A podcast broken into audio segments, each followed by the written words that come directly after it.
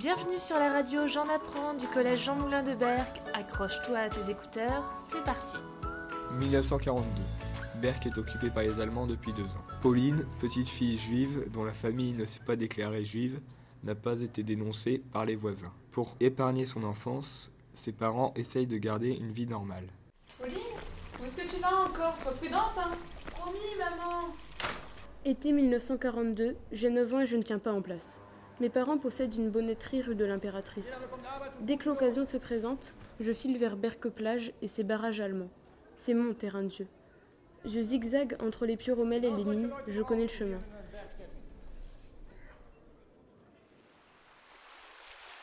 Il n'y a que dans les dunes que je me sens vraiment libre. D'un côté le phare, de l'autre le mont Saint-Frieux, les dunes et quelques avions allemands qui me rappellent que je n'ai rien à faire là, surtout sans Osweiss.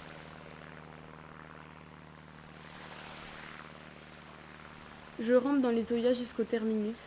Clotilde m'a dit que les Boches ont commencé une grosse construction. J'avance discrètement quand soudain, je les vois.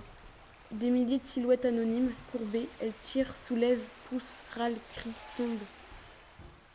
Ce que Pauline observe avec horreur, tapis dans les Oyas, ce sont les 2252 travailleurs obligatoires juifs qui sont déportés depuis la Belgique et d'autres pays. Ils travaillent pour l'organisation TOT et construisent une partie du mur de l'Atlantique. 400 mètres de long sur 300 mètres de large, des fortifications en béton armé équipées de lance-flammes, de mortiers. Cyril Brossard, bonjour. Bonjour. Vous êtes enseignant et historien, vous, faites- vous avez fait des recherches sur la persécution des Juifs à Berck. Pauline aurait- aurait-elle pu s'approcher aussi facilement? Il euh, fallait il y avait donc déjà des laissés-passer qui n'étaient pas accordés euh, aussi facilement que cela, d'une part. D'autre part, il y avait aussi donc les risques liés aux mines, aux barbelés, aux pieux rommel. Il était impossible pour euh, une petite fille de pouvoir approcher comme ça d'un camp, ou en tout cas d'un camp de travail, où il y a des détenus qui sont par ailleurs gardés par des SS.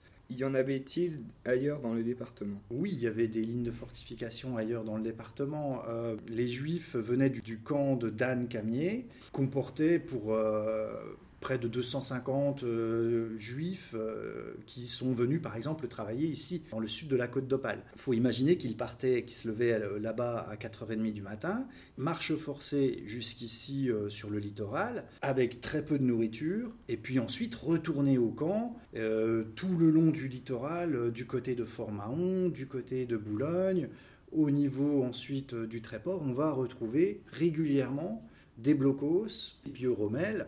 Il y, a, euh, il y avait des, systèmes de barbelés. Le Touquet était la ville, par exemple, la plus minée, la, plus minée de France.